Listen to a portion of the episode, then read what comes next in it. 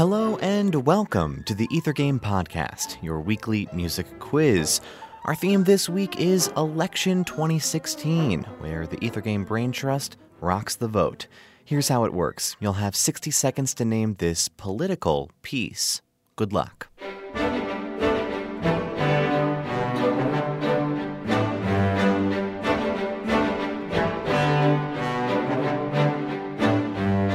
Here's a hint an artful art song. The candidate's a Dodger, yes, a well-known Dodger, yes, the candidate's a Dodger, yes, and I'm a Dodger too. He'll meet you and treat you and ask you for your vote, but look out, boys, he's a dodging for your note. Yes, we're all dodging, but dodging, dodging,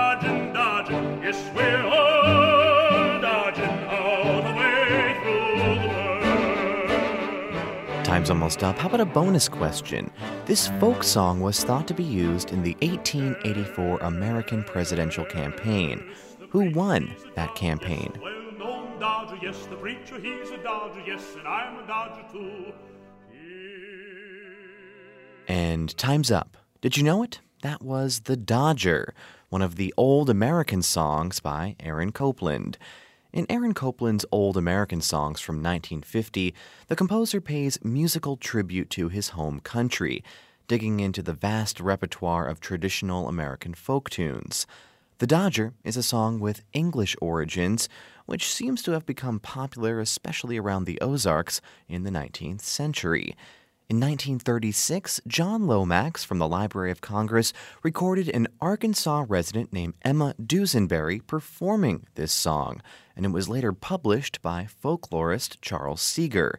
The anti political message behind the song apparently upset a Democratic senator, since the government was, after all, funding Seeger's folk song archive project.